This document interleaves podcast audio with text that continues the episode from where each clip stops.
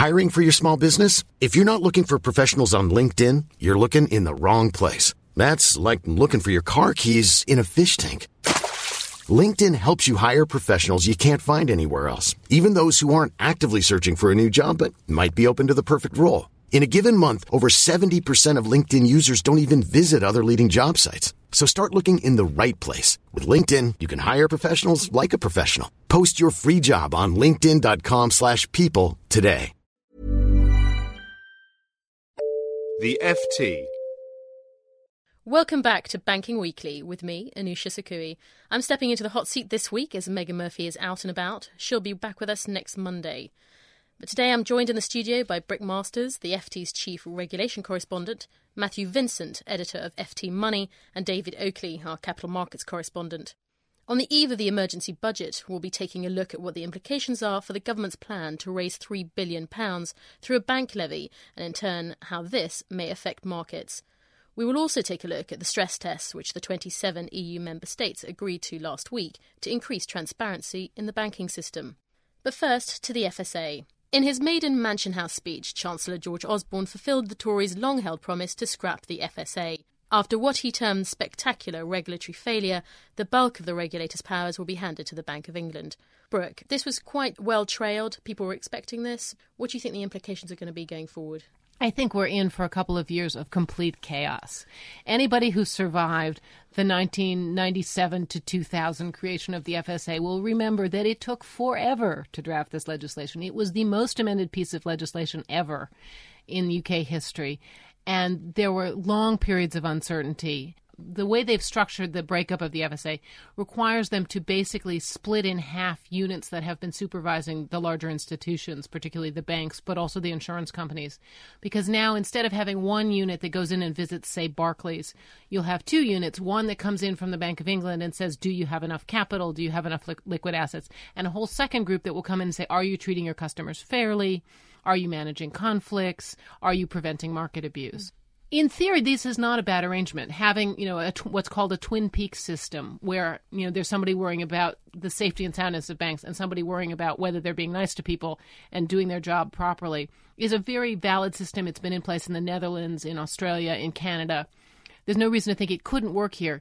It's the transition process that everybody in the city is absolutely terrified about. Matthew, things are going to change for consumers, right? So um, the way that banks sell their products to consumers, can you tell us a little bit about that? As Brooke's been saying, there's, there's going to be this other body alongside mm-hmm. the Bank of England, the uh, Consumer Protection and Markets Authority, which is going to proactively go in and mystery shop and che- uh, check out what the experience is, make sure customers are being treated fairly. It's also going to apparently um, intervene in product design at an earlier stage to ensure that uh, banks don't put together these sort of, you know, complex and opaque derivative-based products and foist them upon an unsuspecting uh, public. So uh, things are going to change. I think what's really interesting is the two reviews mm-hmm. that the F S A was already carrying out, the Retail Distribution Review and the Mortgage Market Review. Uh, what's going to happen to those? But, I mean, is there any, is there any evidence that, that these changes from the sort of consumer protection side will will improve things? The Retail Distribution Review is really good news, I think, for the consumer, because all of the mis-selling scandals in the U K, from endowment policies to precipice bonds to pension transfers to structured products, have all been linked to the payment of commission. This review will get rid of the payment of commission up front and should stop these abuses. But do you think it might, uh, that, will that then transform the way that banks um, look to generate products or originate new products? If their their commission and their actual financial incentives change, how how may product selling change? Straightforward product sales, where you sell something on the basis of not advising somebody about the existence of other better alternatives, that will, will carry on. But it does pose the bigger question as to, will banks go after this sort of middle part of the market and lower part of the market, people who don't want to pay a fee to take uh, advice? They can't have advice paid for by commission. Mm. So we could get a position where we have this sort of disenfranchised group of uh, consumers, and banks will have to think very carefully about how they approach them, uh, and they may just have to go the, uh, the straightforward sales method. Uh, David, um, when we saw uh, potential changes coming out of the U S in terms of regulation, or the, the uncertainty as well of, of what regulations would come out, what politicians would uh, push and what they would uh, pull back on, you know, markets reacted very negatively to that uncertainty. What ha- what's happening in the U K now trigger the same kind of uncertainty, or are investors sort of not really fast? I think in the U K, mostly the focus is on the Eurozone still, and that has meant that the U K has benefited from the safe haven flows. So unless there is something very surprising in, t- in tomorrow's uh, emergency budget, it's very unlikely that we will see a big movement on gilts or sterling. Uh, the Eurozone problems are just so great mm. that even some of the worst or some of the worrying regulatory aspects are, are, are just not affecting U K markets. You mentioned the emergency budget. It's going to be big news tomorrow. What are the markets telling us today? I mean, are there, is the gilt market at all indicating uh, any kind of nervousness? Yeah. I mean, the gilt market again today is actually looking quite positive. They think that um, the Chancellor will tomorrow announce um, that gilt issuance will be lowered from, I think it's around one hundred eighty-five billion to one hundred sixty-five billion. That's a good sign. That means that debt levels in this country are not quite as bad as we thought. That's very good for the U K bond markets. Sterling again is quite stable, but sterling has lost a lot of value this year, and I think that um, it is now trading at what you would call fair value. So one of the points we expect in tomorrow's uh, budget is plans to raise uh, a levy against banks, and that, uh, that the government might hope to raise anywhere between one and five billion pounds. Brooke, what detail do you know so far? It's very much up in the air um, because there was so much difference between the Conservatives and the Lib Dems in their proposals before the election. The best we can guess is it looks to be a balance sheet levy, much like President Obama has proposed for the U S.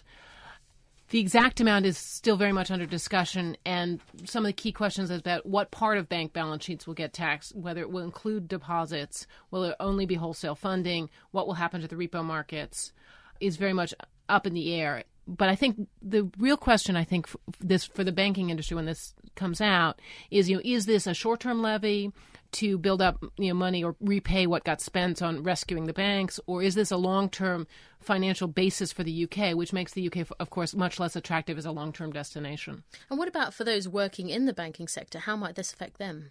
It's hard to know. I mean, if it becomes less profitable to be in the U K because you have to pay a balance sheet levy, presumably fewer of them will be in the U K, and you'll see something like, you know, the U S banks ma- might start rethinking having their European headquarters here, because there are many things, you know, such as legal and compliance that don't have to be in the U K. They could move them someplace else. And so we might see some movement, not wholesale shutting down, but more, you know, shifting people around to avoid a balance sheet levy.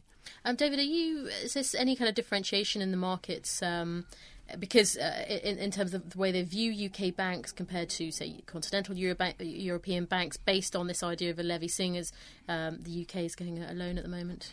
I mean, at the moment, I think Eurozone banks are considered much worse, much more of a, a, a threat, or much more of um, a risk than U K banks. That might not be correct, actually, but with the problems with the Spanish savings banks, um, worries that the German Landesbanks may have a lot of mortgage-related securities.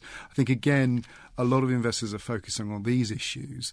However, stress tests, which we now have been told will be published next month, uh, will include some U K banks, and that will be interesting to see what's on their balance sheets as well. But I want to get back to that subject in a minute, but before we move on, Matthew, what can you or I expect uh, to change when we go into our local bank uh, as a result of this levy? Will there be any changes for the for the man on the street? I think it's very hard to imagine that we'll go into our local branch and discover that um, deposit rates are that much more generous and mortgage rates are, are lower. I can't I can't see any possible uh, scope for margins to, to be narrowed as a uh, as a result of it. I imagine what what's, what we've seen happening in the U K, which has been a sort of, you know, rebuilding of margins over the past uh, sort of six to twelve months, will just will just uh, continue. One other thing that's probably worth looking at is um, the bank customer, who is also a shareholder, as lots of private inve- you know, investors are, may well reverse their current sort of inflows into financial stocks in the last three months. Um, figures from Capita Registrars, the big share uh, registrar in the U K, showed that two hundred seventy million pounds from private investors went into bank stocks. It was coming out of B P and uh, other firms, but I don't think that banks will look quite so attractive to the private investor. Brooke, I just want to ask you one last question as well on this subject, which is, because the U K is going it alone and is acting unilaterally, if there's any opportunity for regulation arbitrage. Yeah. Oh, there's clearly opportunity mm. for regulation arbitrage.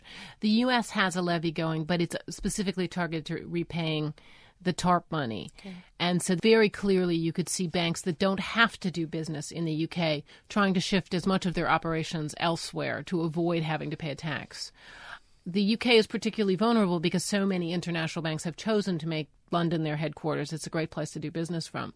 But if it's expensive, then suddenly other places look more attractive. Again, I don't think it means the city will shut down, and certainly people will still have London presences. But if you're choosing, you know, whether to send your fifty new risk officers to London or to, you know, Geneva, you might start thinking more seriously about Geneva. But is there maybe more of a subliminal message there that, that maybe the financial industry isn't going to be so important in the U K, or shouldn't be, question uh, so important in the U K going forward?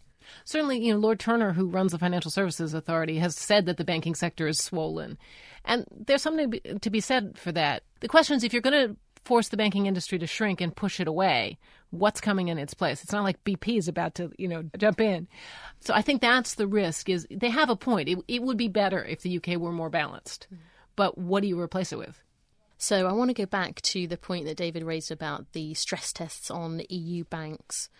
It's a point that's dominating markets this week. Our priority is to have a solid and healthy banking system. We agreed that the so-called stress tests of the banks will be published at the latest in the second half of July. OK, so that was Herman Van Rompuy, the European Council President. So we expect these stress tests to be published towards the second half of July, as he said there. How important are these results going to be? And is there any indication already of what we might see? Um, these these results actually could be a turning point. Um, uh, in the U S last year, the stress tests were the turning point for the, in fact, the whole world economy, and we saw that um, it gave the confidence um, to investors across the board, because the weak banks were given money to recapitalise, and the strong banks were seen as strong and therefore uh, positive for the market. In Europe, it is more complicated than the U S because, of course, it's not one country, and there is great diversity across the eurozone. There There are concerns about the Spanish savings banks, the concerns about the German Landesbanks, as I mentioned before. But although the markets have responded positively and the stress has been eased in the markets at the outset, there is the worry that the stress tests won't go far enough. And that is particularly on the point of what happens if there is a Greek default. That's the big issue. And if that's not included in the stress test, then some investors might say, well, what are the points of these? So what do, what are they exactly testing? I mean, this is a kind of, this is the point, right? That it's uh, in, in short, I mean, they'll do it similarly, similar to the U S. They'll tr- try and test, we think, for what will happen in us if, the, if, say, the housing market continues to collapse, what will happen if Uh, job job rates or sorry jobless rates keep on rising, those kind of things. But one test that a lot of investors would like to see is what would happen if there has to be a restructuring in one of the Eurozone economies, particularly Greece. But what would happen if Spain or Portugal? And are they going to test on that? Very unlikely.